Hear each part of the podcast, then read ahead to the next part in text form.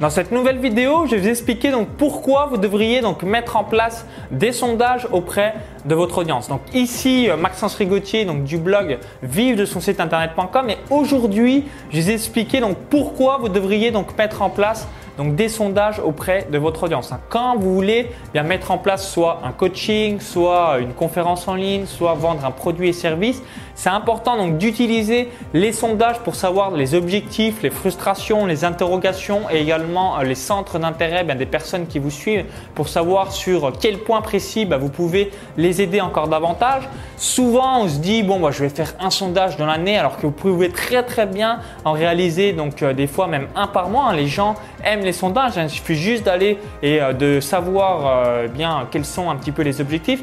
La magie donc des euh, sondages, c'est que ça va vous permettre donc de lire dans donc le cerveau des personnes qui vous suivent. Hein. Imaginez de savoir exactement les objectifs, les frustrations, les interrogations de vos prospects, vos fans, vos lecteurs, etc., etc.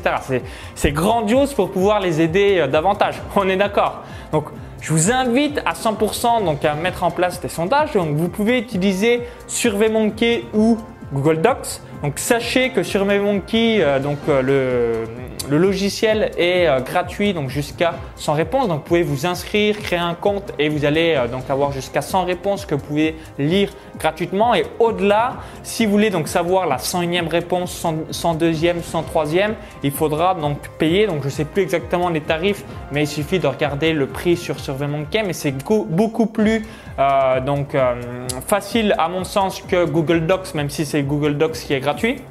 Donc vous pouvez aussi pour la version gratuite donc de SurveyMonkey mettre jusqu'à 10 questions. Donc quand même quand on fait un sondage euh, et surtout si on fait des sondages régulièrement, donc 10 questions, on peut quand même savoir énormément de choses dans euh, le cerveau euh, des personnes qui suivent votre blog, votre site, votre business.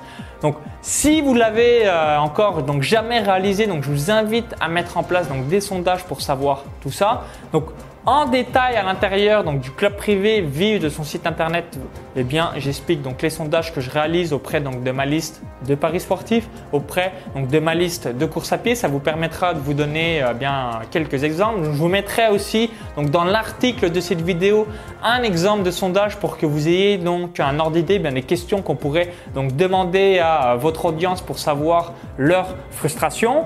Donc j'espère que cette vidéo euh, vous a plu. Donc maintenant je vous invite à télécharger donc ma vidéo bonus pour faire exploser le nombre d'inscrits à votre mailing list. Donc il y a un lien qui s'affiche à l'intérieur de la vidéo YouTube.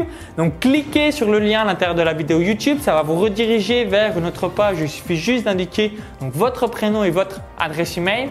Et je vous dis donc à tout de suite de l'autre côté pour eh bien capter une audience depuis YouTube.